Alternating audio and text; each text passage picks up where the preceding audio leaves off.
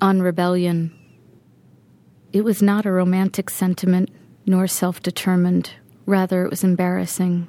My love of spearheading, from introvert to extrovert, from cowardice to consequence, from the enjambment to the unspecified dunce. It was a sabotage, a reckless moment, a purulent, tawny decree. All temptation puzzled me and drew me in. I dropped out of a large life. I flew over exams. I punched out breakfast teachers with lunch money, toiling over the idea of belonging rather than over upward mobility. I understood how power flung outward into the troves of the cursed. I felt cursed or troubled all of the time. I wasn't bearing oranges, limes, or even lemons.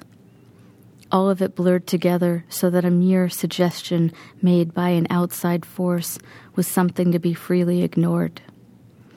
I could nod off. I could misinterpret. It could be reconfigured as a negotiation. The fog felt like an aphorism, never lifting, always dull, always an added pull. The tribunal cloud judged below, judged my direction. There was lying, conning, faking, elucidating in order to get away with undoing. I was interested in preserving, yet I can't tell you if it felt sacred or befallen. Your anxiety might have represented a crushing faith or a character assassination, my own or someone else's, or a lack of grip on reality the wet rip of the grocery bags, all of it falling, your body on all fours, accumulating soot upon retrieval. There were downsides to feeling different, so I huddled in the corner, not a ball, not rocking. I felt friendless and yet social. I felt no aptitude towards refining a skill. However, words cut my brain into two brains with their precipice, their demarcations, their incisions, too strong a word. They held me captive against their edge, their influence. I felt like insinuating something delicate or dear.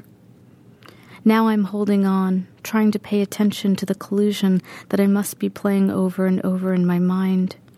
And it was my mind. It needed me to leave everything outside, on the steps or in the sky, to feign exhaustion in order to meet an apparition the one in the corner that felt large and carefree, with its own vernacular sprawled with whitewash on bricks or floors, or that ghastly far above that kept me standing very still, but perhaps I wasn't inactive.